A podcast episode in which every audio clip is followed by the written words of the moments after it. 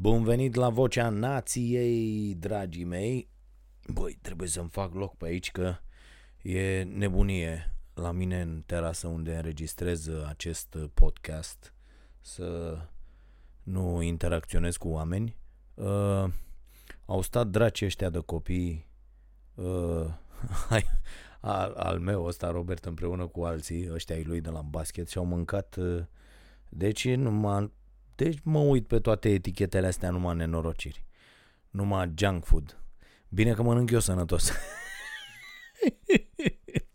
Na, glumesc. Mai scapă și ei din când în când. Da, deci sunt tot felul de astea. Budinci, biscuiți. Doamne Dumnezeule. M-am uitat nițel pe uh, ambalaje, că eu am nebunia asta, mă uit pe ambalaje înainte să încep înregistrarea.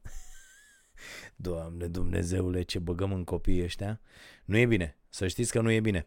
Uh, al meu scapă foarte rar la, la chestii de astea. Sunt așa ca niște uh, premieri, dar uh, nu e în regulă să știți. Acum că s-a terminat școala, a fost nebunie zilele astea, au terminat copiii bine, uh, ceea ce vă doresc să li să fi întâmplat și alor voștri. La mine să știți că n-a ținut asta cu uh, notele sunt uh, uh nasoale, nu sunt ok, Știa învață așa de la ei, nu știu de ce. Fimea a pus un, după ce, a, uh, după ce frasul a terminat anul trecut cu 10-0-0,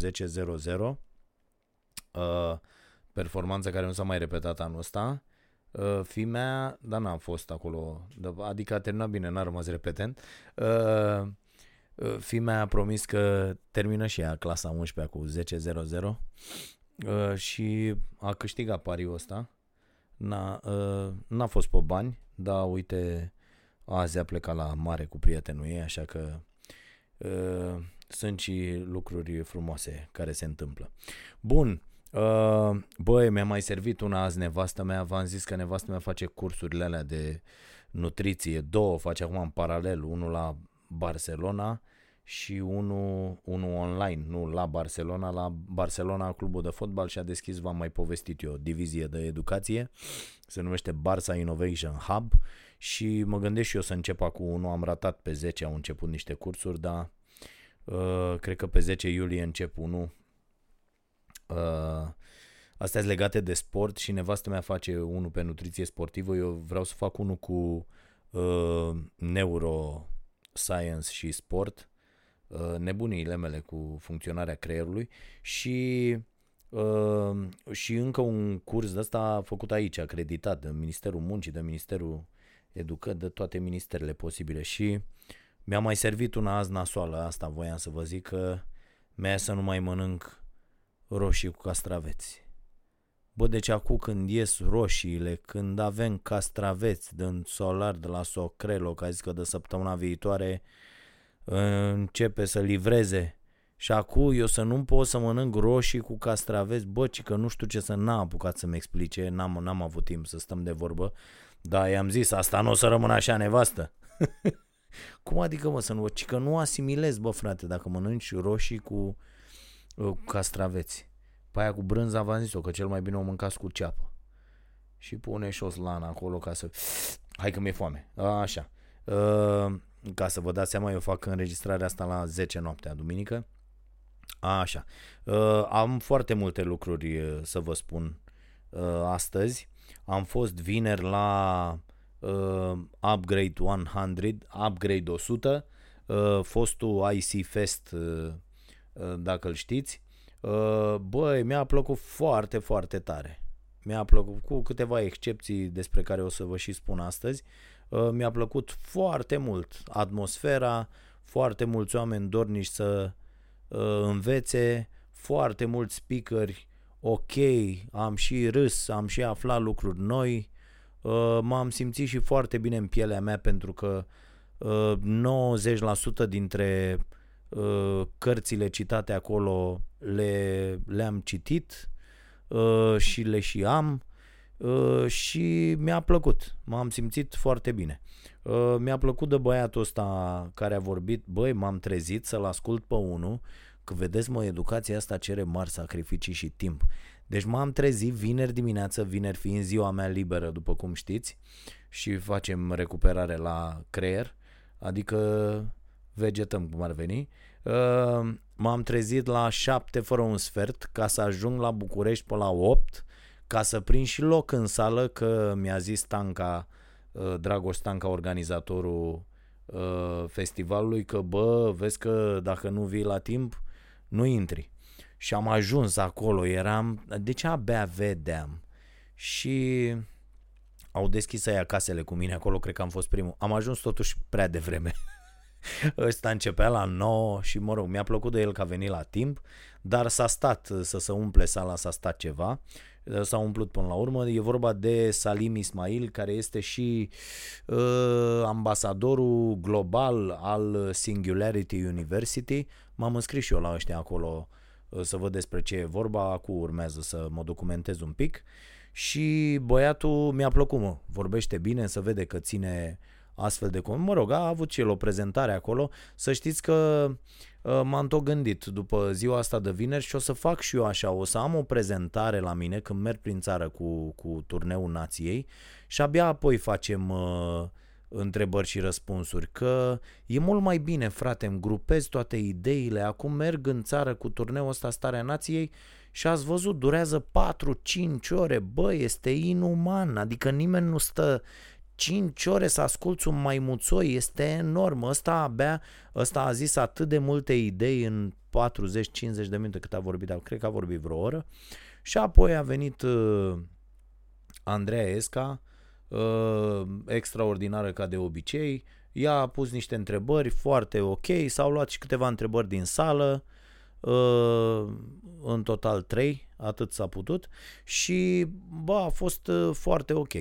Și apoi am intrat la o grămadă de alte conferințe. Așa, ce voiam să zic despre acest băiat, uh, Salim Ismail, căutați-l, vedeți că are și vreo trei uh, conferințe de-astea TED, uh, uh, e ok. Uh, și vă sfătuiesc, cred că există, se face un fel de Netflix al festivalului, adică o chestie unde vor fi toate aceste prezentări.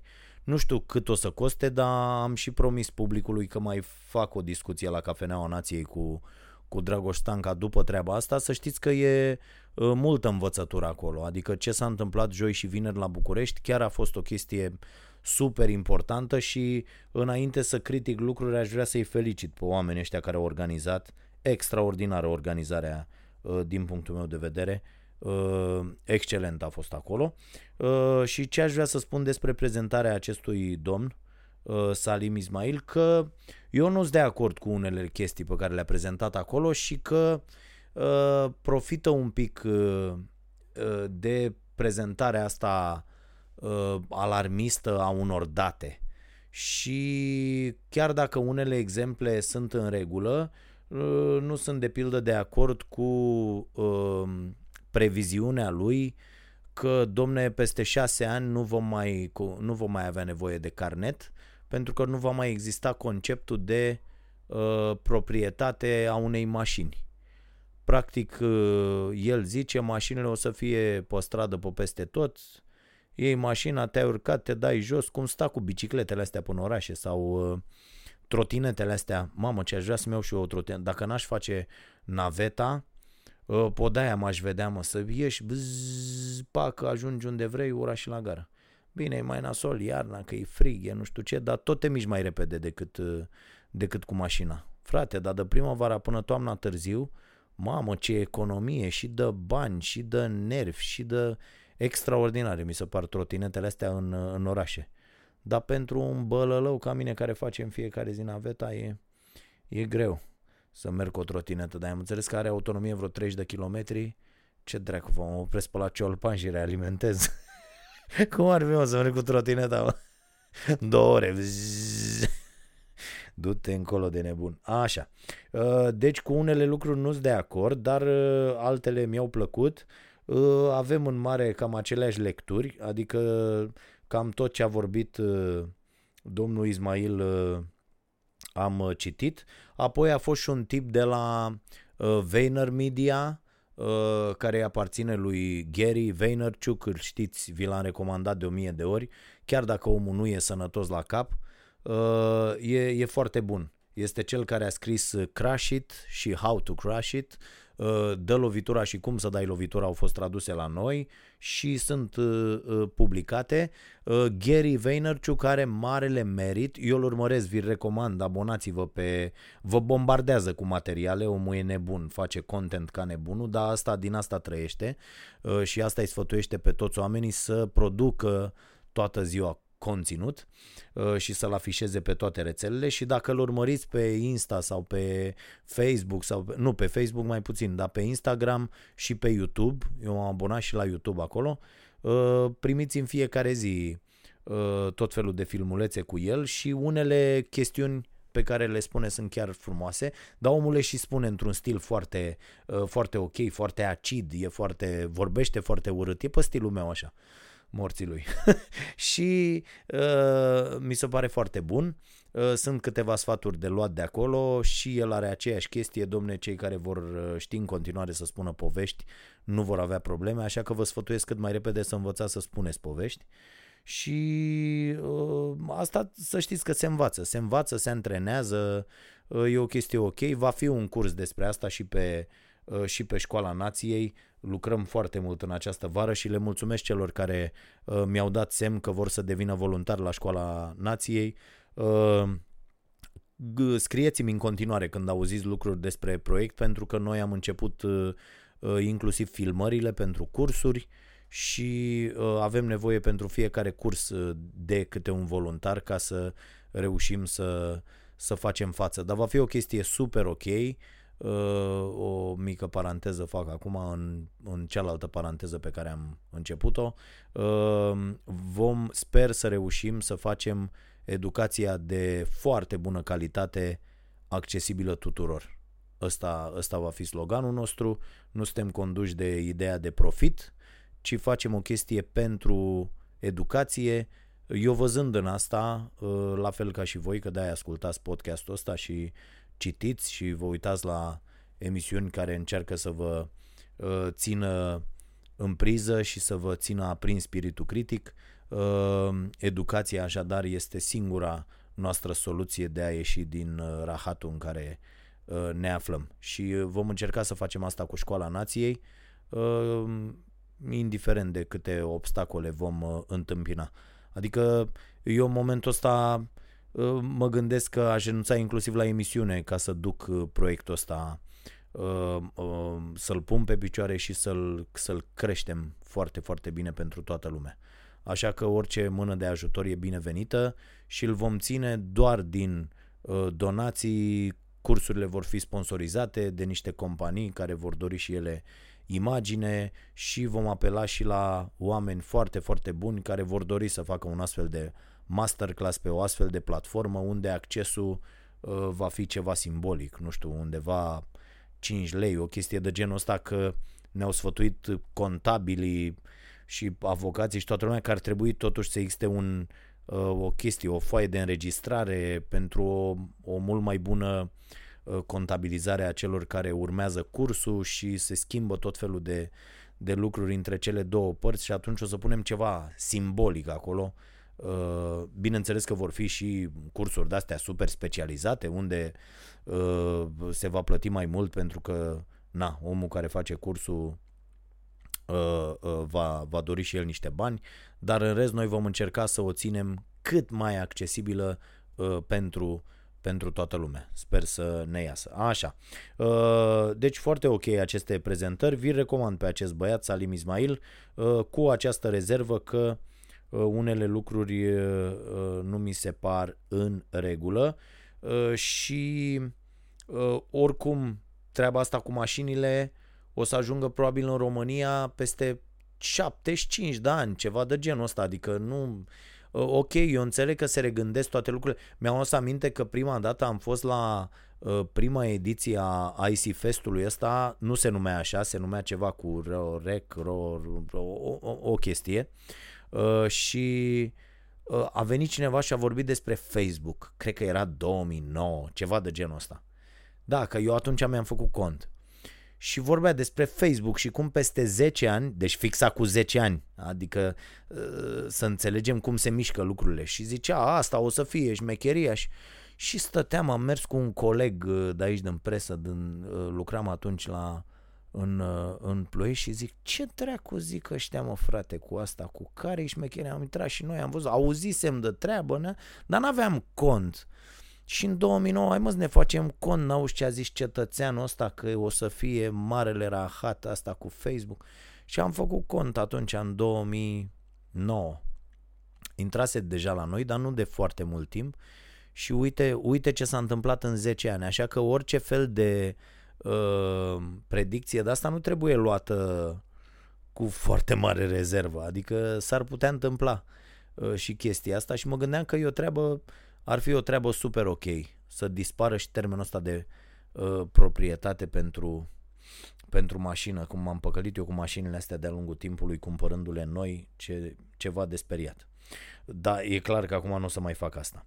Uh, bun, ce, ce mi-a plăcut mai puțin la festival, băi, sper să apuc să iau și uh, mesaje, uh, ce mi-a plăcut mai puțin, ba, au fost dezbaterile astea românești. Am intrat și eu să văd o dezbatere despre presă și conținut uh, și cum facem cu conținutul, cum îl taxăm, și cum plătesc oamenii și cum reușim să susținem din ce plătesc oamenii, o chestie de genul ăsta. Și a fost o dezbatere la care au fost mai mulți cetățeni. Nu o să dau nume aici, că nu, nu, nu-mi propun absolut deloc și când vorbesc despre rău ceva, nu, nu-mi propun să le fac rău într-un anumit fel unor oameni. Eu, pe mine subiectul mă interesează și eu subiectul discut. Uh, și își dădeau niște oameni acolo doctoratul cu uh, care-i treaba cu contentul, ce vrea lumea și uh, ce mi-a plăcut la dezbatere ca idee, uh, s-a folosit un site uh, despre care nu auzisem până acum, se numește menti.com. Uh, puteți să intrați, mai ales dacă sunteți profesori, mai ales dacă aveți de făcut prezentări cu participarea publicului. Eu aș vrea să folosesc asta la, la următoarea întâlnire din cadrul turneului Nației, întâlnire care va fi în august, cred că atunci reluăm turneul. Uh, și bine, uh, a, vedeți că sunt în Italia pentru românii din străinătate, voi fi în Italia pentru, uh, cred că două întâlniri vom face în Italia, uh, undeva la, uh, în Trento, la Levico Terme, Uh, am fost invitați acolo și am gata, am luat, am cumpărat biletele de avion, deci e, e certă treaba că voi fi în Italia între 5 și 15 iulie, deci mm, cum începem și noi vacanța, uh, o să, o să fiu acolo și ne putem întâlni stăm la un cafea, stăm la o vorbă și a, aș putea să fac asta, o să pregătesc niște întrebări frumoase uh, pentru niște discuții cu publicul și pe site-ul ăsta Menti te conectezi cu un cod, te conectezi cu telefonul, trebuie să aibă oamenii conexiune la internet și pe proiector apare uh, acolo tot ce trebuie și se pun întrebări. Și e participare în timp real, adică tu zici da, nu, îți de acord cu aia, nu îți de acord cu aia și se adună răspunsurile foarte mișto și din punct de vedere grafic, se adună la da sau la nu sau în funcție de ce s-a întrebat. Acum, eu am văzut acolo o mare problemă pentru că uh, se poate manipula discuția în sens uh, prost, ceea ce s-a și întâmplat la Uh, la această discuție. Era o chestie, uh, uh, întrebarea suna așa, sunteți, credeți că pub, nu, ați plăti pentru conținut și erau date acolo niște domenii, știri din sport, știri generale, știri economice, nu mai știu, erau niște domenii. Și trebuia să răspunzi cu da sau nu. Problema e că primele 10 răspunsuri, 10-15 răspunsuri din sală uh, oamenii, atenție, vedeau treburile astea și puteau să voteze de pe telefon. Și primele 10-15 răspunsuri din sală s-au dus la da. În acest moment avem o mare problemă despre care ne vorbește uh, Bobby Duffy în Pericolele Percepției. De, v-am povestit despre cartea asta săptămâna trecută, e foarte, foarte ok, o să revin la ea uh, la final, uh, să vă citesc câteva uh, uh, sfaturi pentru a vedea uh, pentru a avea o imagine cât mai clară asupra lumii. Uh, și uh, tipul ăsta explică acolo foarte bine uh, despre uh, efectul de turmă. Uh, îl explică și în uh, Nudge uh, Richard Thaler, care este practic uh, inventatorul economiei comportamentale. O să vă recomand această carte. E recomandarea de astăzi. Nudge se numește cartea.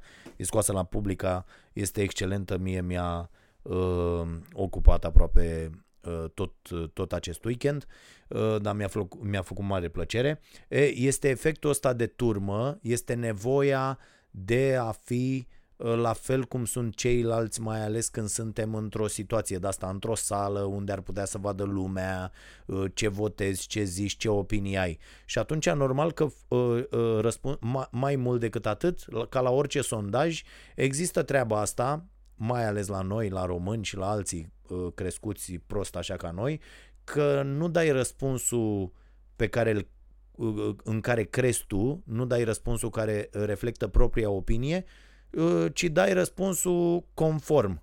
Adică, uh, nu, nu, conform nu este termenul cel mai potrivit, uh, dai răspunsul ca să fie ok. Deci, domne, să nu se zică nimic, eu cred că da, uite la asta, uh, uh, publicul din România e pregătit să, sau tu ești pregătit să plătești pentru conținut? Da. Dar dacă îl iei și îi pui întrebarea la, la momentul ăsta, ce conținut plătești? Și ăla o să zică, uh, nu știu, da, sunt pregătit să plătesc. E, ce se întâmplă cu efectul ăsta de turmă este că oamenii văzând că se duc biluțele alea pe ecran doar la da, nimeni nu zice nu. Și eu am deschis ăsta telefonul și am zis nu. Ă, ă, să fie un nu acolo. Chiar dacă eu plătesc content, plătesc pentru conținut media cel puțin 100 de euro în fiecare lună abonamente la tot felul de site-uri, la tot felul de... Și ă, asta doar pe partea de informație. Deci și au început să mai vină câteva nuri și s-au adunat uh, uh, cât un pic, cât un pic, dar eu sunt sigur că dacă n-aș fi pus eu nu și încă vreo 2-3 n-ar fi, uh, n-ar fi accesat butonul ăla, uh, n-ar fi dat nimeni nu, practic. Pentru că dacă tu vezi, sunt, nu știu, nu, nu cred că erau mai mult de 50 de oameni în sală, și dacă vezi 20 de, 20 de răspunsuri deja, bă, stai puțin, că toată lumea e nu o să zic eu nu, că poate întreabă ăla, domne, cine a zis nu? Și atunci zice, opa, stai puțin, prietene, că nu e bine. Uh, deci uh, e o chestie foarte utilă, dar trebuie acoperită, asta ar fi fost sugestia mea. Până la urmă am plecat, m-am enervat că uh, o să vă zic imediat de ce m-am enervat și am plecat de la această dezbatere. Ideea e că trebuie acoperit când se votează ca să nu vadă oamenii cum se votează și să-și dea votul în funcție de cum se votează. Înțelegeți despre ce vorbesc, sunt sigur.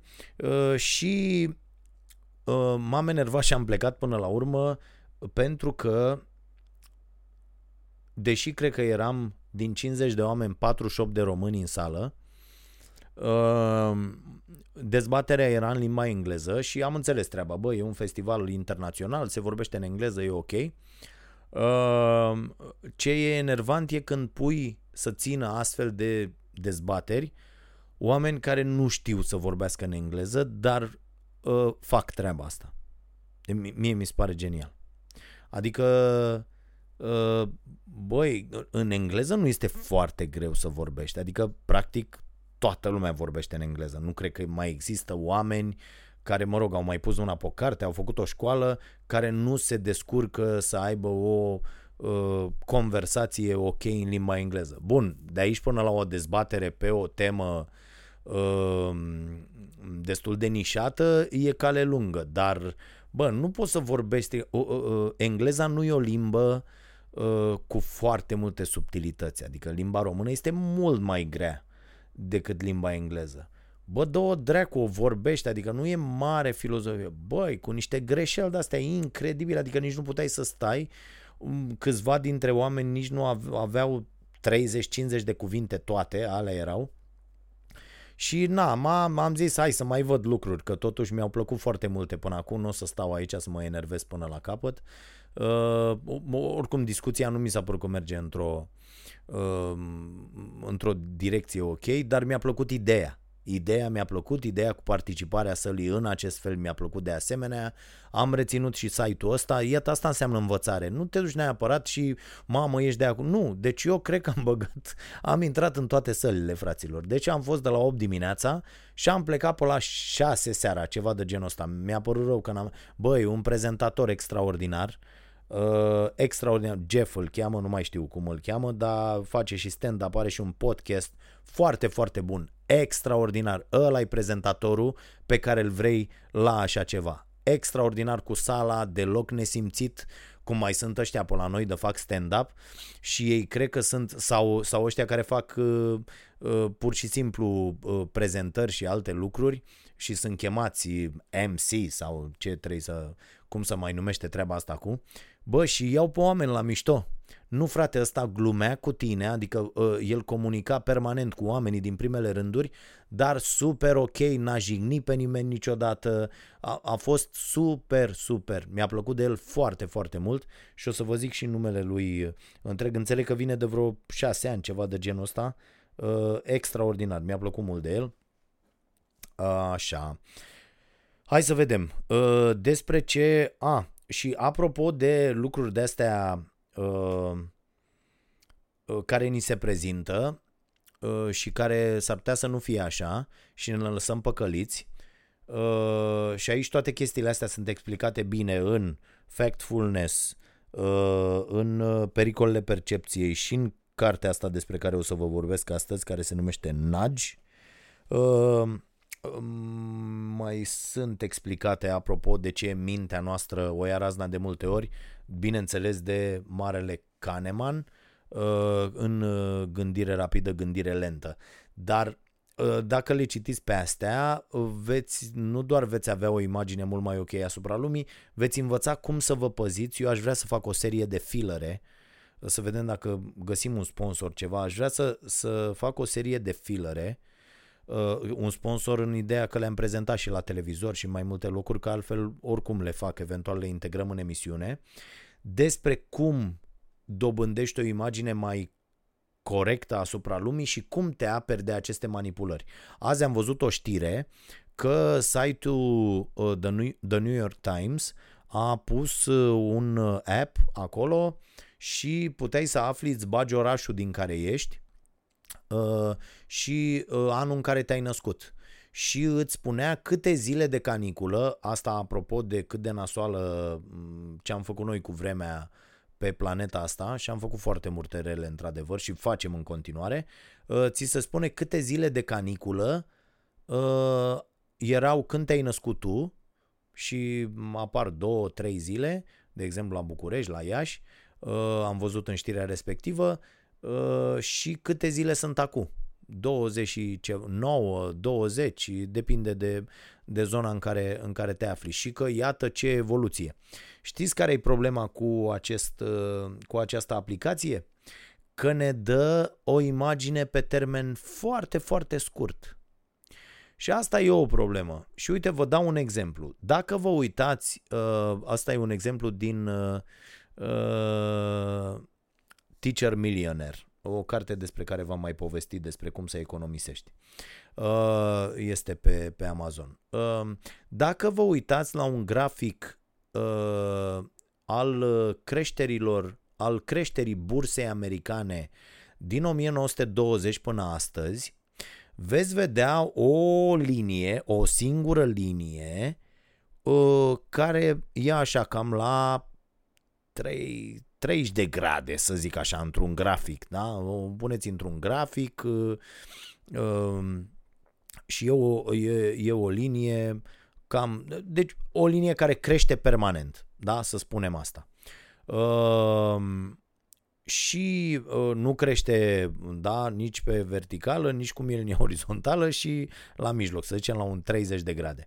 Bun, uh, aveți o, o imagine a ceea ce vreau să spun. E, dacă luați de acolo un interval de 5 ani, de pildă luați criza din uh, 29-33, da? Uh, o să vedeți o să vedeți doar o cădere incredibilă. Ata o să vedeți. Dar, dar per total, în ultimii în, într-o sută de ani, o să vedeți doar o linie care merge constant în sus. E, asta e problema și cu acest uh, app. Noi nu știm câte zile de caniculă erau acum 17.500 de ani. Nu avem, nu, nu știm. Adică specialiștii, uh, arheologii, istoricii și așa mai departe ne pot spune, bă, și a fost o perioadă că e nu știu ce, se știe că planeta are niște cicluri, cam odată la 15.000 de ani, se răcește, se încălzește. Adică nu știm exact uh, uh, că noi suntem niște nemernici și că o să murim de mâna noastră, asta eu cred că nu încape îndoială. Bă, dar nu știm nici măcar dacă au mai fost niște nemernici înainte care au murit la fel. Mm, da? Că nu există, adică noi avem niște date despre ce s-a întâmplat pe planeta asta care merg până la 300 de mii de ani, ceva de genul ăsta. Mai departe, eh, sunt niște milioane. Adică Uh, despre asta e vorba. Nu poți să zici cu o aplicație, adică s-ar putea să ne inducă în eroare. La fel cum ne induce în eroare, și exemplul e foarte bine explicat în Factfulness de Hans Rosling, uh, cu populația globului. Există o literatură întreagă făcută de uh, ecologiști, de oamenii care uh, într-adevăr trag semnale de alarmă după semnale de alarmă absolut îndreptățiți sunt acești oameni să facă asta și și eu unul sunt foarte, foarte îngrijorat de ce se întâmplă cu noi uh, și ce, ce îi facem pământului uh, și chiar aș vedea niște măsuri uh, drastice care ar trebui să fie luate, dar e o mare capcană să iei aceste grafice și să, să crezi că ele vor merge așa cum au mers în ultimii nu știu câți ani, 200 de ani de pildă. Pentru că populația planetei cu creșterea uh, uh, speranței de viață, cu toate nebuniile astea, populația planetei a crescut enorm. Și dacă o iei așa doar pe ultimii 200 de ani, bă, e o linie uh, care nu mai e la 30 de grade, la 45, nu frate, este, stă direct în sus. Deci e o linie care stă așa uh, pe verticală. Da? Așa stă dreaptă, frumos, aia e creșterea de populație. E, dacă ești un alarmist de ăsta, zici așa va fi creșterea populației. Bă, nu e așa. Pentru că și a, a, apoi mergi la surse, asta vă sfătuiesc tot timpul, mergeți la sursele care dau cifre, statistici și luați de acolo și vedeți, bă, e așa sau nu e așa. De exemplu, cei de la Națiunile Unite au făcut toate calculele. Bă, acum 150 de ani, o femeie făcea în medie 6 copii. Acum, o, o media este de 2,5. Uh, iată, obezitatea omoară mai mulți oameni decât uh, uh, foametea în zilele noastre. Avem cu totul alte probleme, dar după anul 2100, populația începe să scadă chiar mm, drastic și ne vom duce undeva pe la 10,5 miliarde, astea spre viziunile, dar apoi populația va înregistra o, o scădere. Oricum e foarte complicat, oricum suntem destui, dacă nu mulți.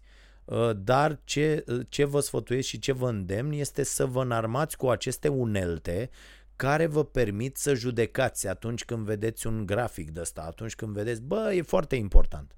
Și apropo de planetă și de populație, mi-a plăcut la băiatul ăsta, la Ismail, care a vorbit la uh, Upgrade 100, a vorbit inclusiv despre căznicie, despre cum practic tehnologia schimbă tot, că despre asta a fost tot festivalul ăsta Upgrade 100, despre cum tehnologia uh, are efecte în toate domeniile. E, se folosește un verb care mă scoate din sărite, a impacta. Acum l-am auzit vineri de 450 de ori. Deci cum impactează uh, tehnologia uh, în toate domeniile. Și e, e foarte important. Și omul ăsta a vorbit inclusiv despre instituția căzniciei. Și mi-a plăcut exemplu dat, l-am mai întâlnit undeva uh, uh, într-o carte, dar n-am reușit de vineri până să-mi aduc aminte uh, uh, în care. Uh, e, e foarte important că el spune așa, domne, instituția asta căzniciei a fost făcută când oamenii se luau, femeia avea 13, 14, ani, 15, 16, că, da, știți, de la... Ia întrebați-vă bunicii dacă mai aveți sau întrebați-vă părinții. Bă, da, ă, părinții voștri sau părinții părinților voștri, la cât s-au luat? Păi el avea vreo 20, ea avea vreo 14. Înțelegi? Când a luat-o. A luat-o de la 14 la 20, a turnat 8 copii, că așa era atunci, alea erau vremurile, nu stăm să judecăm atunci cum erau, atunci, cum erau vremurile. Și, nu stăm să judecăm acum, pardon. Uh, și uh, speranța de viață, când se făcea treaba asta, bă, era undeva 35, că să murea nasol. Uite, v-am dat exemplu din uh, uh, cartierele sărace uh, din Anglia, în Manchester de pildă, speranța de viață la 1820, fraților, nu e mult din 1820 până azi. Speranța de viață era de 17 ani în cartierele sărace, atenție. Conform legii, copiii munceau de la 4 ani. Normal că te căsătoreai la 16, la 14 și făceai și 2-3 copii, că venea moartea. Foarte mișto a prezentat și uh, Nea Ismail ăsta. Uh, bă, deci uh, te nășteai, uh, munceai, uh, te căsătoreai, făceai niște copii și mureai. Acum, speranța de viață e la 72 de ani la nivel mondial, urcă vertiginos în foarte multe zone, a ajuns 80 și mai ales, uite, țările uh, nordice în, în Europa. Și se, uh, Harari spune în cărțile lui că peste că uh, uh, acești copii care s-au născut după anul 2000 nu vor avea nicio problemă să depășească suta absolut nicio problemă, foarte sănătoși. E, cum te mai uiți acum la instituția căzniciei? Și aici e o dezbatere foarte, foarte interesantă, oameni buni. Cum te mai uiți la instituția căzniciei când zici, bă, e făcut, om, că asta e întrebarea, e făcut omul să stea într-un astfel de contract 80 de ani? 100 de ani? 100 și ceva de ani? Și ce mai faci? Dup- că după o anumită vârstă, ok, noi căutăm acum, uh, cum zice și Harari, în Dumnezeirea, căutăm nemurirea și uh, va fi o foarte mare problemă. Și o soluție despre care vorbea și uh, tipul de la uh, Singularity University, uh, o soluție este un contract pe durată limitată. Ceea ce mi se pare foarte ok, mai ales în România, unde săracele femei sunt bătute în probabil în peste 50% din gospodăriile din, uh, din țara asta, ba asta ar fi o soluție extraordinară. Adică, bă, uite care e treaba. Uh, ar, ar face și uh, Mă rog, multe femei sunt total, cele mai multe, din păcate, că așa e sistemul ăsta prost făcut, așa e și sistemul educațional prost gândit, să le facă pe femei să fie dependente de, de bărbați, ceea ce în opinia mea este o foarte mare prostie. Cred că o femeie poate uh, uh, să aibă grijă de ea de multe ori chiar mai bine decât o poate face un, un bărbat. Că vorba aia au grijă de noi și de noi și de copii și de... Bun. Și, bă, ce ar fi dacă ar fi un contract și pentru relație ar fi mult mai... Pe 5 ani, tat. După 5 ani, el expiră. Dacă nu te-ai dus, ca la buletin. Bă, dacă nu te-ai dus cu o lună înainte să expire, a expirat, trebuie să vă luați din nou. Dacă te-ai dus cu o lună și anunți, domne, uite, nu m-a bătut, nu nu știu ce, la la la, vrem să stăm în continuare, asta nu m-a otrăvit cu mâncarea, merge încă și sexul, toată treaba uh, se desfășoară conform planului, mai tragem un loz și mai mergem 5 ani. Să mai dă o asta, un inel, o șmecherie, mai vin prietenii să bea un șpriț corespunzător, după care se mai consumă 5 ani. Foarte interesant. Să știți că la, la nivelul UE, de pildă, am văzut și o propunere a cuiva uh, să se dea un termen de valabilitate pentru legi. Ceea ce și asta mi se pare ok.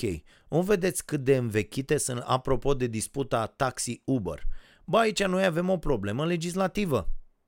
Uh, Uber este în afara legii doar pentru că legislatorul nu reușește să țină pasul cu schimbările provocate de tehnologie. E foarte simplu ce se întâmplă acum la nivelul lumii. Statele nu sunt pregătite, nici noi oamenii nu suntem pregătiți să acceptăm toate aceste schimbări și atunci se trage de lucruri. A, și omul de ce trage de lucruri, fraților? Normal că tu când ai crescut într-o lume care arăta într-un fel, ești acomodat cu lumea respectivă, ești obișnuit cu ea și bineînțeles că nu vrei să te schimbi. Rezistența la schimbare e absolut normală. Ă, ca să ă, îmbrățișezi schimbarea așa cum de pildă o fac eu, o fac foarte mulți oameni pe care îi cunosc, trebuie să te menții permanent la curent cu tot ce se întâmplă, să înveți să te educi. Dacă reușești să faci asta permanent, schimbările nu te vor lua prin surprindere. Iată, vei învăța cum să folosești noile unelte în avantajul tău, să crești, să evoluezi și să uh, și folosind aceste, aceste uh, unelte care sunt la dispoziție, folosind tehnologia să fii mai bun, să faci mai mulți bani, să fii mai fericit. Uh, nu, nu leg neapărat uh, banii de fericire, uh, uh, dar să fii mai fericit cu, cu ceea ce faci. Uh, și mi se pare foarte important această discuție. Băi, cât de repede ar trebui să ne mișcăm, că ar trebui să ne mișcăm mult mai repede ca astfel de sincope să nu mai apară. Ăia, taximetriștii, îi blochează pe ăia, iau la bătaie, pe de altă parte Toată lumea e de acord că ar trebui să existe niște licențe și pentru oamenii ăștia că nu pot taximetriștii sufletului să pună fundul pe, domne, sunt 400 de, nu știu, într-un oraș sunt 4000 de licențe de taxi, gata, domne, alea sunt, nu mai are nimeni voie și ăștia și le dau din tată în fiu. Mă, dă-te în gâtul, măti. Nu merge nici așa. Deci, nu poți să îngrădești dreptul omului și apoi nu poți să-mi îngrădești mie dreptul să optezi și să lucrezi cu o anumită firmă. Deci piața, nu erați mă voi ăștia că piața trebuie lăsată liberă. Nu erați cu nebunia asta că piața trebuie să fie liberă. Numai când vă convine vouă trebuie să fie liberă. Da. Mi se pare foarte interesantă uh, dezbaterea și iată și legile să aibă un termen de valabilitate că te obligă, am văzut astea, să judecă până Anglia, s-au judecat unii cu o lege care era de la 1300 și ceva, o, o, sau 1600 ceva, să nu vorbesc prostii, uh, ceva de genul ăsta. Bă, dar nu mai e nimic valabil de atunci. Nu, nu mai poți judeca în baza unei... Uh, dacă ar fi avut uh, termen de expirare, s-ar fi luat la discutat. Bă, ia să vedem mă, cum facem un update la, la, la legea asta? Cum o actualizăm? Cu, ce s-a mai întâmplat pe planetă și trebuie să facem? Uite, acum mă uitam, citeam o știre uh, pe Hot News mai devreme uh, că uh, ăștia nici nu știu ce să facă. În codul rutier nu e nimic prevăzut cu privire la mașinile electrice și la alte uh, device-uri de-astea. De pildă ăștia cu trotinetele, nu știu, circulă pe trotuar, circulă pe, uh, pe carosabil. Uh, la, în Paris deja s-a dat, bă, cu trotinetele plecați dracu de pe trotuare, că e accidentați pe oameni, mergeți tot pe stradă. Dacă mergi pe stradă, dau aia cu mașinile peste tine. Bă, pe unde să merge? Deci, iată, statele sunt luate prin surprindere, uh, legiuitorul habar n-are ce dracu trebuie să facă. În general, oamenii care fac legi că asta se întâmplă, asta e, sunt trecuți de o anumită vârstă, adică dacă te uiți în Parlament, sunt câțiva oameni foarte puțin între 20 și 30 de ani, ceea ce e un mare, un mare căcat. Adică mai, mai auzi și eu acum, bă, nu știu ce, uh, uite, nu te bagi, că la la la, eu tot văd pe ăștia, că, bă, nu, te, nu vă mai băgați, bă, ăștia care ați trecut de 40 de ani, gata, bă, Gata, lăsați-i pe ăștia de la 20 încolo că lucrurile se schimbă, se maturizează copiii ăștia mult mai repede. Lăsați-i dracu și pe ei să-și facă o lume. Le mai dăm un sfat dacă putem, mai stăm, dar lăsați-i bă să-și facă și ei viața. Să trăiți voi, vezi, toți aia te uiți în Parlament, au 60-70 de ani, mă uitam și pe la aia până Marea Britanie, bă, toți bășinoși, ok, cine n-are bătrân să-și cumpere și așa mai departe. Bă, dar nu, nu mai pot fi într-o... Uh, Uh, uh, într-o, într-un parlament, de pildă, nu mai pot fi peste 50-60% să fie trecuți de 60 de ani. Bă, nu mă uitam la mele ăla, băi băiatule, urechilă ăla are are 80, ceva, 73 de ani, breta taie, sunt oameni care vorbesc 17 limbi străine, sunt oameni care știu cum să pune problema în lumea de azi, lasă dracu unul de ăsta la 30 de ani să, să fie acolo și să la 73 de ani, frate, conduce Ministerul de Externe un nene cu trese de la SIE, mă mâncava și gura. N-am nicio problemă să fie de la SIE, că trei, ăsta de la Ministerul de Externe înțeleg că trei neapărat să fie să fie cu, cu, să se înțeleagă cu ăștia de la servicii, dar bă băieți, chiar așa, nu pot, nu... Sunt niște profesioniști în serviciile astea, niște băieți, am mai văzut pe unii dintre ei. Bă, tineri, șmecheri, să uită la tine caz în picioare. Nu poți să îi fentezi cu nimic, sunt unși cu toate alifile, au făcut școli, au mers la uh, tot felul de traininguri de-astea, sunt foarte bine pregătiți. Păi ce să vină neamele care-i din 1960 primului job din Ministerul de Externe? Lasă-ne brem pace, du-te acasă, plimbă ceva în parc, niște nepoate de-astea. Aolo, la 19 primăveri, da. Așa. Ce ziceam, mă, că vă Bai de capul meu cât timp a trecut și nici nu voiam, ăsta, subiectul ăsta nici nu voiam să-l abordez în această seară, dar așa fac, așa fac de fiecare dată un idiot. Uh, mulțumesc foarte mult pentru mesajele voastre. Uh, le citesc pe toate, vă promit că le citesc, nu o să le citesc tare la emisiune, uh, că pierdem foarte mult timp uh, prețios, dar le citesc, îmi iau din ele uh, ce am nevoie, îmbunătățesc ce e de îmbunătățit și vă ascult. Aștept în continuare recomandările voastre uh, de lectură. A, am întrebat cineva, foarte interesant și aș vrea să răspund la asta. Uh, a, uite, hai să vă citesc un mesaj, după aia vorbim despre cărți. Uh, uh, Lucian. Salut Dragoș, după ce am investit în ETF-uri, acele index funds, am cumpărat primele mele acțiuni la Apple și Microsoft, 4 și respectiv 3. Ba, nu știu, mm, da, nu știu dacă creșterea, aici sunt niște fluctuații destul de mari, doar dacă le lași pe termen lung.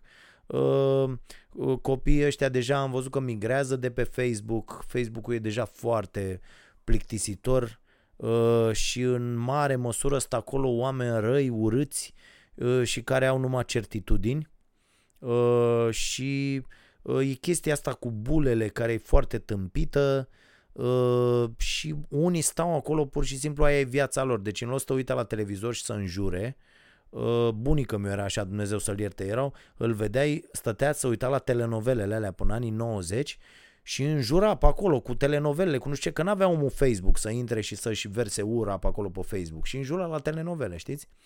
Uh, și uh, am văzut copiii nu mai, tinerii deja nu mai stau pe Facebook, adică eu nu văd bine acțiunile Facebook. Facebook-ul, dacă nu face câteva lucruri, vor apărea alte platforme șmechere uh, care îi vor lua pe acești copii și pe măsură ce ei cresc, aia, o să ajungă Facebook-ul doar pentru pensionari. O să stea Zuckerberg cu toți pensionarii acolo. Pentru că, uite, mie mi se pare super ok Insta, intru acolo, pun conținut, uh, uh, poze, chestii, uh, nu știu cât de mult merge cu vorbele, eu am încercat să mai scriu așa una alta, dar mi se pare o platformă mult mai ok, mult mai curată, nu te înjură nimeni, găsești un dement odată, odată la câteva luni, mai vine cât un prost și mai zice nu știu ce, dar în rez nimic, de ăștia care urăsc oameni, știi? Uh, dar în rez nimic. Pe când pe Facebook este ura SRL, frate. Și eu asta stau și mă chinui, mă tot uit pe foarte multe comentarii și încerc să înțeleg, de-aia și tot citesc cărțile. Bine, înțeleg, știu, am toate răspunsurile, dar băi, mă, încerc să mă pun așa în pielea unui om care borăște ură din el la tot pasul. Deci oameni care doar asta fac. Intră, uite, voi sunteți așa, dacă sunteți așa vreunii, uh, vreunul dintre ăștia care ascult, spuneți-mi mie, ce vă... Eu n-am intrat niciodată la cineva să dau un comentariu în care să-l fut pe ăla în gât, să-mi bag joc de el, să zic dă, că mă, să ai curvă, că să-mi bag, că să... N-am, n-am avut niciodată treaba asta și uh, mă, mă gândesc ce îi conduce pe oameni să ajungă în acel punct. Adică intru, dau like-uri, spun când îmi place o chestie, spun de ce îmi place, când am un alt punct de vedere, ofer acea perspectivă uh, pentru dialog, dar am văzut că unii se uită și citesc comentariile, frate. Și dacă citești comentariile, îți faci o imagine greșită asupra ceea ce se întâmplă, pentru că uh, Intră unii, deci eu de exemplu dacă scriu mâine, bă, nu e în regulă uh, nicio scandare xenofobă, uh, discuțiile, știți, vor fi despre cu totul altceva, dar nu despre asta. Discuțiile vor fi uh, despre niște tâmpenii incredibile, adică a, am scris o chestie, uh, s-a întâmplat cu meciul la România în Malta și am scris ceva și m-am uitat acolo la comentarii, bă, unii oameni ar trebui să fie închiși undeva să nu-și facă rău. Adică eu mă mir cum respiră. Deci eu am sancționat anumite scandări și a intrat un deștept și a zis băi morții mătii, tu doar, doar palea le-ai auzit? N-ai auzit și când am încurajat echipa? Bă, idiotul planetei, ca să vorbesc pe aceeași limbă. Bă, tâmpitule, eu am sancționat derapajul, faptul că astfel de scandări n-au ce să caute care îi instigă la ură, la crimă, la toate nenorocirile astea care s-au întâmplat acolo. Și, și ăla făcea în deșteptăciune. Mai erau câțiva, doi, trei. Vă, vă dați seama, oameni atât de limitați încât n-au absolut nicio...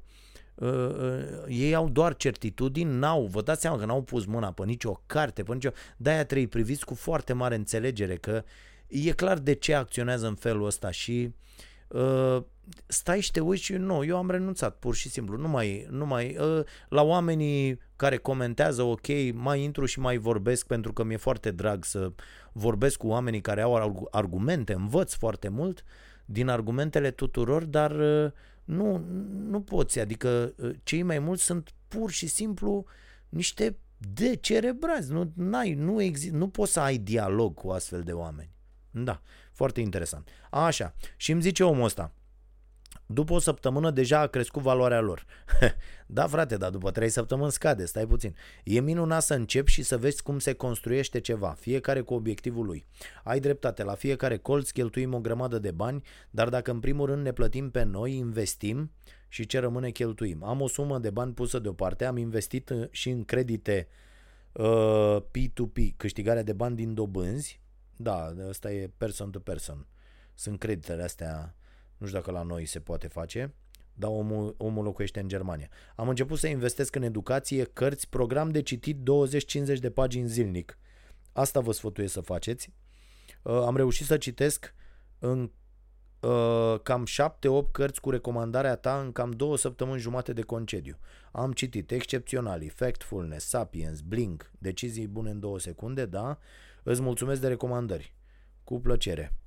Uh, când descoper ceva de calitate, revin și eu cu recomandări. Aș vrea să recomand tuturor o metodă de a-ți distribui banii mai bine, ne spune Lucian. Momentan folosesc patru conturi bancare. Cont principal, unde mi intră salariu, cont de economii, cont revolut, cont de cheltuiel, mâncare etc. Minunați oamenii ăștia, vi recomand, zice tot Lucian, și depozit online pentru acțiuni, ETF și așa mai departe. La intrarea salariului încep să-mi împar banii, nu sunt mulți, muncesc în Germania, dar o bună organizare te ajută foarte mult. Sfatul meu pentru toți ascultătorii Vocii Nației, începeți acum, nu mai amânați seară faină. Da, e mare lucru să reușiți să faceți treaba asta, uh, să vedeți ce cheltuieli aveți, cât de mulți bani aruncați pe tot felul de prostii, pe care, de care mai apoi nu aveți nevoie, pe care le aruncați sau care pur și simplu vă dăunează uh, sănătății doar un calcul de ăsta de, de pildă pentru oamenii care fumează, iar aici asta să nu, nu spuneți, am atâția prieteni care s-au lăsat fără niciun fel de problemă de fumat, mă rog, unii mai greu, alții mai puțin greu, dar s-au lăsat. Bă, când te uiți, sunt oameni care fumează două pachete de țigări pe zi și asta înseamnă peste o mie de lei pe lună, fraților. Bă, o mie de lei. Știți ce înseamnă mie de lei? Pusă deoparte an de an pentru vreo 20 de ani îți asigură, pe lângă sănătatea uh, de care ai parte pentru că nu mai fumezi, îți asigură 25 de ani după ce ești la pensie de plimbări, te doare la bască. Bă, dar nu știm să vedem asta, bă, avem această chestie cu recompensa imediată în dauna recompensei pe termen lung.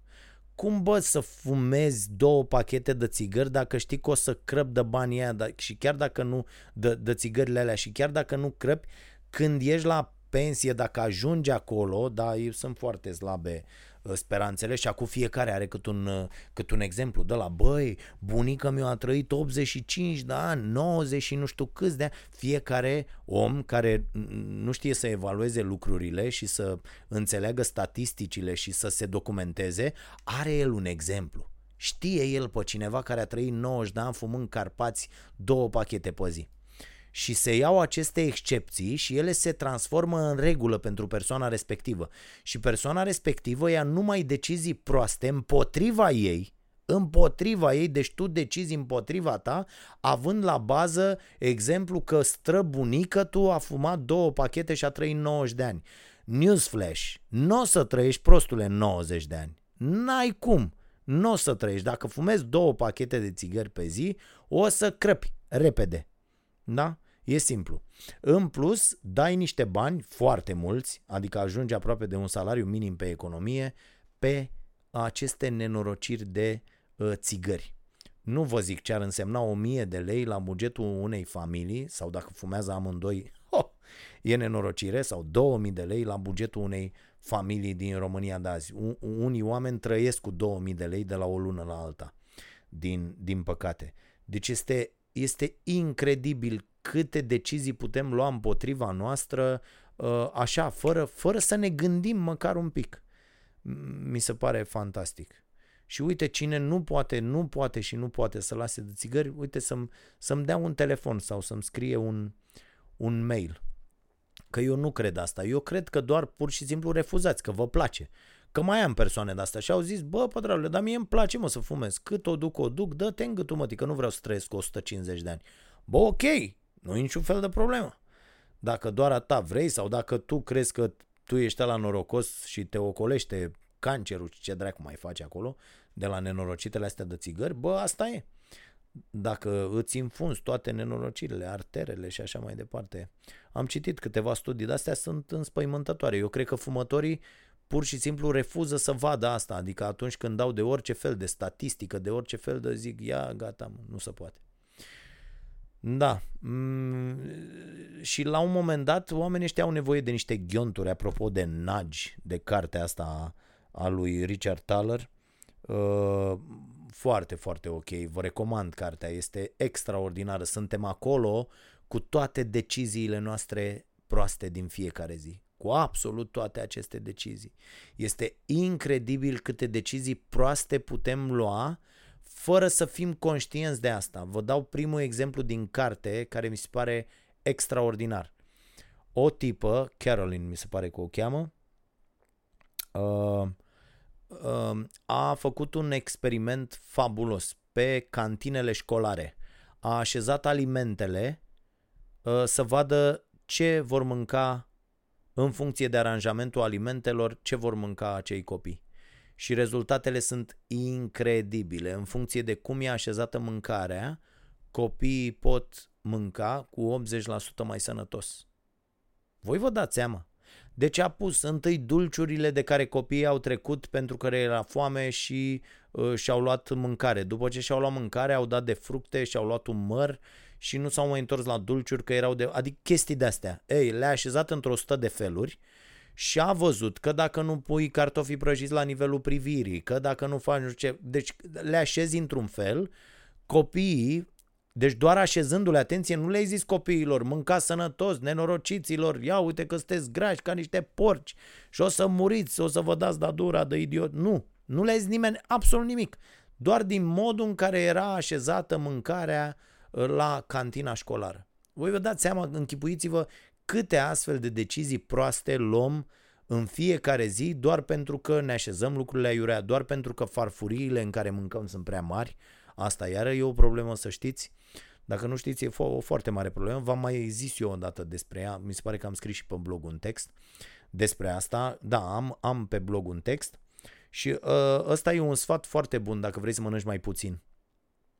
Să-ți arunci toate farfuriile mari dacă, dacă ești o persoană care nu se poate uh, uh stăpâni, care nu are un autocontrol, sunt foarte mulți oameni care nu reușesc să se abțină de la mâncare, orice le-ai spune despre ei sau despre mâncare, uh, oricât ei jigni, uh, nu, nu reușesc să se abțină. Și atunci dacă ții doar niște farfurii de-astea mici și mănânci în ele, uh, s-a constatat, au fost făcute foarte multe studii, s-a constatat că odată te saturi, uh, Uh, uh, și a doua oară ai această senzație că ai mâncat o farfurie plină cu nu știu ce, dar ea era o, o farfurioară.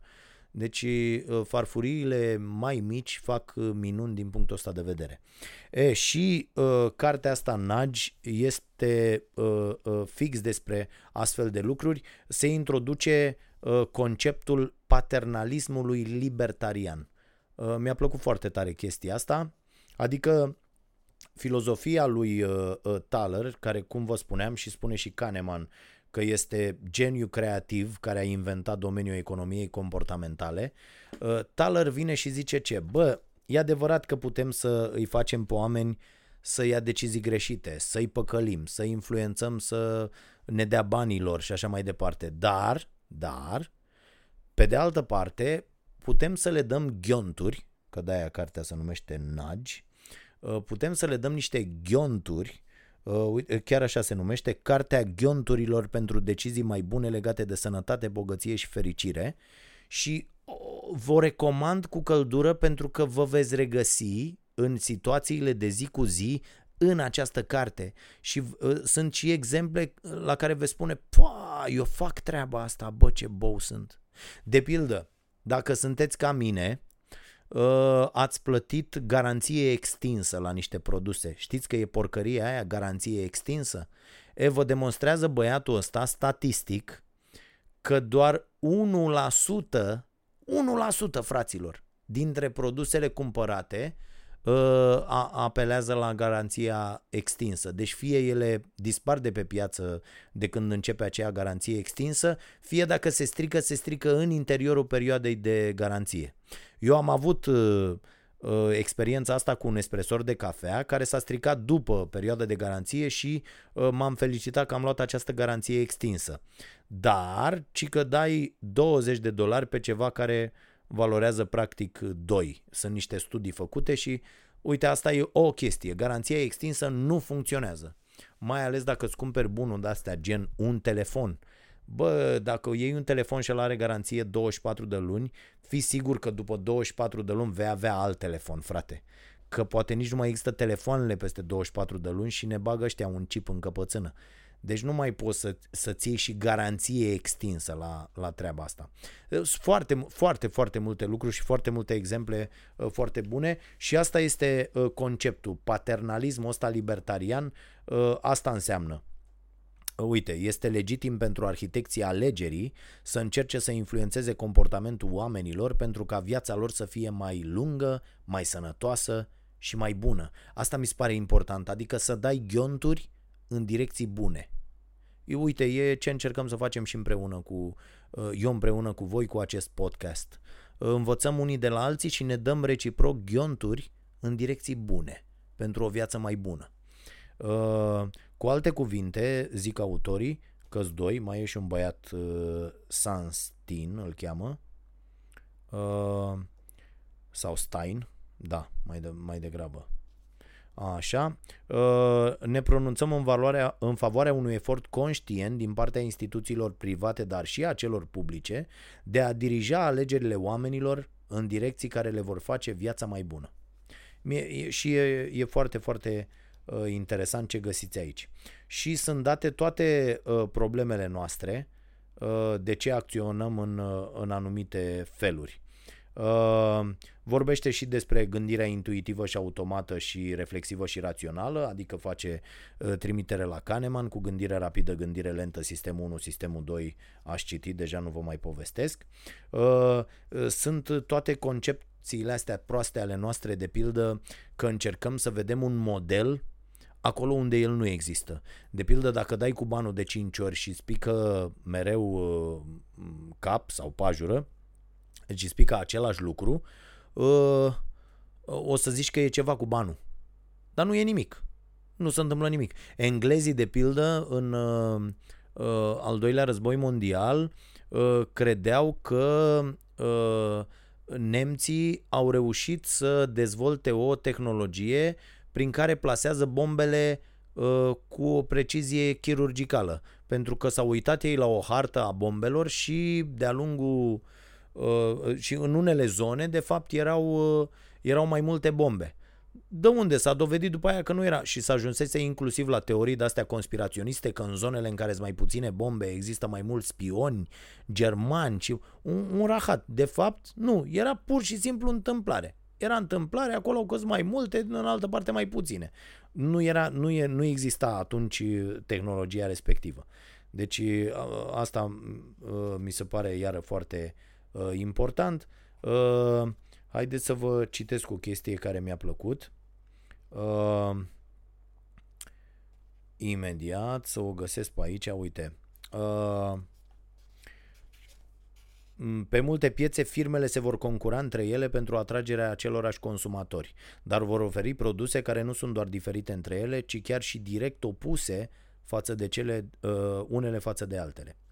Unele firme vând țigări, altele vând produse care te ajută să te lași de fumat. Unele firme vând preparate fast food, altele vând uh, sfaturi despre cum să mănânci sănătos. Dacă toți consum- consumatorii ar fi econoameni, uh, e un concept introdus aici, oameni și econoameni, atunci n-am avea motive să ne batem capul care dintre aceste interese concurente are câștig de cauză. Dar dacă unii dintre consumatori sunt oameni care fac câteodată alegeri greșite, greșite din punctul lor de vedere desigur, atunci probabil că e în interesul nostru al tuturor să știm care tabără iese învingătoare. Firește că statul poate să scoată în afara legii anumite genuri de activități, dar noi, ca paternaliști libertarieni, preferăm să înghiontim, nu să interzicem. Și suntem acut conștienți că organismele statului sunt populate de oameni. Uh, asta apropo și de discuția din această săptămână, uh, sau mă rog, din ultimele săptămâni, cu privire la fumat și fumători. Și ăsta e ultimul uh, subiect, că deja am depășit timpul alocat acestui episod. Da, mi se pare foarte uh, importantă discuția și vreau să vă spun că am fost chemați de niște oameni uh, la o discuție. Uh, eu, nefiind fumător, uh, par tâmpit pur și simplu când merg la astfel de discuții. Uh, și știți că s-a uh, propus chestia asta, au propus-o cei de la USR cu fumatul, care să, uh, cu, cu țigările, care să nu mai fie afișate, să nu mai fie vândute în, uh, în toate magazinele. Uh, cum să vă zic, pentru mine, eu fiind, eu nefumând vreodată, uh, dar ducându-mă de la vârsta de 4 ani, probabil să-i cumpăr țigări lui tata, de la tutungerie, și nu m-a atras niciodată asta cu, cu, uh, cu fumatul. Pe de altă parte, înțeleg că nu toată lumea e ca mine și ar fi o greșeală să, să gândesc asta și că foarte mulți oameni s-au apucat de fumat pentru că uh, Uh, au văzut că se pot lua ușor țigările, au văzut când se cumpără țigări și au zis ce ar fi să fumez și eu. Mă rog, anturajul, sunt mult mai multe lucruri care influențează chestia asta. Uh, eu sunt de acord cu orice măsură care, uh, pe de altă parte, la fel ar trebui să procedeze și cu alcoolul, nu? Că mai repede un copil intră în coma alcoolică decât să pățească ceva de la țigări. Că și asta e nenorocirea cu țigările astea. Nu te afectează atunci o comă alcoolică te poate băga în bucluc pe loc, dar uh, uh, consumul ăsta de țigări se vede după niște ani, zeci. Uh, și se vede nasol când se vede, dintr-o dată și după aia stai să te întreb ca prostul, bă, dar de ce nu m-am lăsat eu de țigări? E, și este un război aici, din ce văd eu, între două industrii. Industria asta producătoare de țigări, care vinde moarte la pachet, Uh, și care face niște profituri fantastice și industria farma, oameni buni. Să nu uităm industria farma din toată șmecheria asta. Că industria farma trăiește și ea de aici cu tot felul de produse, că să te lași, că nu știu ce, că la la la. De fapt, să știți că foarte multe dintre medicamentele de pe piață nu tratează cauzele unor boli, ci doar simptomele și asta ca să le, le luăm așa ca tâmpiții, să băgăm pastile în noi ca nebunii, fără niciun efect. Și apoi ne întrebăm, bă, dar ce se întâmplă? Și o să vedeți că, uite, și medicii uh, recomandă într-un anume fel medicamentele și eu îi detest pe medici ăștia care fac asta. Adică există și medici care s-au vândut cu totul industriei farma și uh, le recomandă oamenilor de unde au primit ei comision. Ați văzut, sunt unii pediatri, de pildă, care scriu doar anumite produse. Și în loc să scrie, bă, substanța activă și uite, trebuie să aibă asta, vă dau exemplu, nu știu, vitamina C. Bă, există vitamina C pe piață care nu are complexul P și nu mai știu ce floron, nu știu ce le zice, că am studiat un pic problema și nu se poate asimil, nu se asimilează ca lume. Și pentru că nu se asimilează, o e ca bou. Și efect canci. Uh, deci nu, nu e în regulă când medicii fac asta și sunt foarte mulți care fac asta, uh, n-am zis toți, n-am zis cei mai mulți, am zis unii fac asta, mulți, în opinia mea. Și nu e în regulă. Trebuie să uh, le recomandăm oamenilor mm, medicamente bune la prețuri accesibile. cu toate substanțele, cu tot ce trebuie acolo. Nu să le dăm, i-ați văzut pe farmaciști? Mamă, când îmi mai zice câte una de aia, deci știți cum, abia mă abțin, abia mă abțin să nu zic, femeie, nu ți rușine un pic? Deci când îți spun, deci e, e clar, intrați în orice farmacie și lăsați o farmacistă să vorbească, 90% puteți să spuneți de unde și-a luat niște bani luna asta. Ce au ei de recomandat? De exemplu, intri și zici vreau și eu un antiacid și zice, a, ați văzut acest produs, e nou, îl și vezi, e acolo, e peste tot, e pus la vedere, e nu știu. E clar că ți-ai luat 10 lei să le spui oamenilor despre produsul ăsta. Știi? Bă, nu e în regulă. Eu vreau de la un farmacist, când intru într-o farmacie, să-mi spun așa, domne, uite, ce buget aveți pentru un antiacid? O dată. Al doilea, ăsta e cel mai ieftin, e așa și așa bun, ăsta e ceva mai bun, dar e un pic mai scump, ăsta e foarte bun, dar e foarte scump, ăsta e foarte scump și foarte prost, dar mi-au dat ăștia niște bani să-l vând, căcat, ceva de genul ăsta, adică bă, hai să ținem cu oamenii, da? Hai să ținem cu oamenii nu să ținem cu industria farma, cu industria de tutun, cu industria nenorociții ăștia, cu industria alimentară și așa mai departe. Haideți, bă, fraților, să ținem cu oamenii. Haideți să ținem noi unii cu alții. Cum poți să dormi tu noaptea știind că l-ai păcălit pe ăla, ai recomandat un medicament care e cu 20 de lei mai scump, dar face același lucru? Cum? Cum poți să te culci noaptea, tu farmacist? Eu nu înțeleg asta. Da.